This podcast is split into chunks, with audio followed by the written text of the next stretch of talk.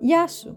Είμαι η Ευαγγελία Θεοδωρίδου, Digital Marketing Manager της NoCrunch και σε αυτό το podcast θα μιλήσουμε για το πώς το περιεχόμενο που θέλουμε να ανεβάσουμε στο website μας επηρεάζει και την τιμή αυτού. Συγκεκριμένα, για να πάρουμε μία προσφορά από το agency που θα αναλάβει αυτήν την υλοποίηση, το να δημιουργήσει δηλαδή το website μας, θα πρέπει εμείς έστω και ενδεικτικά να έχουμε προετοιμάσει όλο το περιεχόμενο που είναι να ανέβει στο website μας. Και τι εννοώ με αυτό; Θα πρέπει να ετοιμάσουμε τα κείμενα που είναι να μπουν σε κάθε σελίδα του website μας.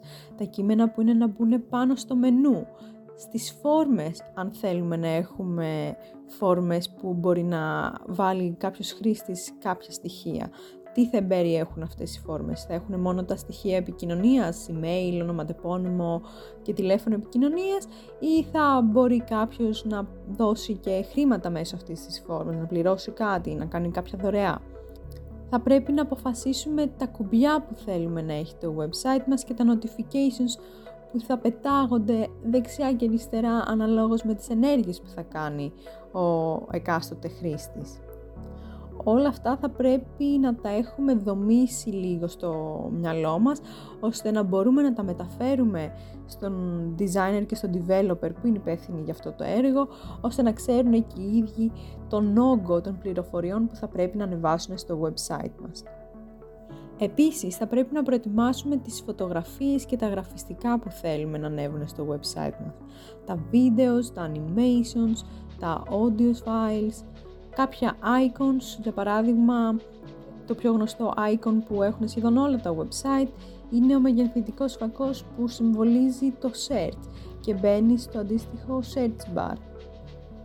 Εννοείται πως όλα τα icons που θα συμπεριλάβουμε στο website μας θα πρέπει να έχουν μία συνοχή και να είναι εύκολα και κατανοητά από τους χρήστες. Επίσης θα πρέπει να σκεφτούμε άμα θέλουμε να ανεβάσουμε αρχεία προς download για τους χρήστες. Για παράδειγμα, αν, αν πούμε ότι είμαστε το IKEA και θέλουμε να πουλήσουμε μία ντουλάπα, μπορούμε να βάλουμε ένα αρχείο PDF το οποίο θα περιέχει όλες τις πληροφορίες και τα βήματα προκειμένου ο αγοραστής να μπορεί να φτιάξει μόνος του στο σπίτι την ντουλάπα. Άρα θα πρέπει, αφού έχουμε σκεφτεί το τι αρχεία και αν θέλουμε να υπάρχουν αρχεία ε, προς κατέβασμα από τους χρήστες, ποια θα είναι αυτά και να τα προετοιμάσουμε. Τέλος, κάτι πολύ βασικό θα πρέπει να είναι όλα αυτά τα αρχεία σε ψηφιακή μορφή οργανωμένα σε φακέλους, ώστε να βοηθήσουμε τους ανθρώπους που θα υλοποιήσουν αυτή την ιδέα μας να μπορούν εύκολα και γρήγορα να κατανοήσουν το ποιο περιεχόμενο είναι να ανέβει σε ποιο σημείο της ιστοσελίδας μας.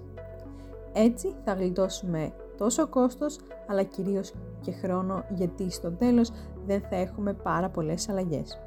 Αν θέλεις να μάθεις και εσύ περισσότερα για το πώς μπορείς να δημιουργήσεις το δικό σου website, με ποιους πρέπει να συνεργάζεσαι, τι πρέπει να προετοιμάσεις και γενικότερα να έχεις μία πλήρη εικόνα για το πώς δημιουργείται και χτίζεται ένα website, έλα και εκπαιδεύσου στη NoCrunch, τόσο μέσω των e-learning courses που διαθέτουμε, όσο και των διαζώσεις προγραμμάτων σε Αθήνα και Θεσσαλονίκη.